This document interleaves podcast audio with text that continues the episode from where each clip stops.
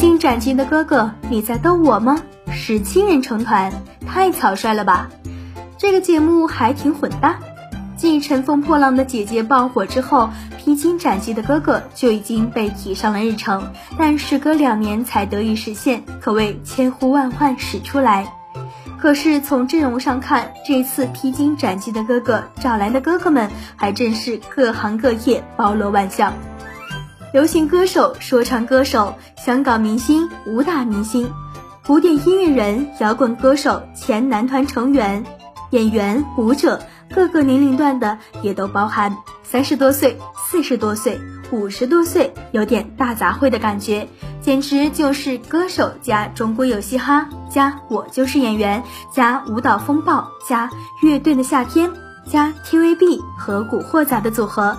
尤其是最后三十三位哥哥一起合唱《笨小孩》的时候，乌压压的一大帮老爷们儿涌上台来，居然有一种乌合之众的即视感，真的很难想象这些人怎么可能唱跳全面发展，最后还要成团。我们大可想想，如果让热狗、黄贯中、陈辉这些人去跳男团舞，如果让李云迪、赵文卓这些人去 rap，这不是要了老命了吗？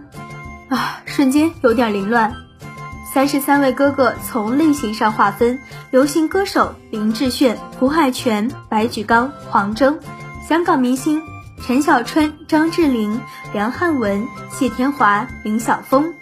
武打明星赵文卓、张晋；古典音乐人李云迪；摇滚歌手黄贯中、陈辉、张琴、李珠贤、瑞奇；演员尹正、言承旭、张云龙、柳端端。前男团成员敖犬、高涵宇、李承铉，舞者刘佳、李想、麦亨利，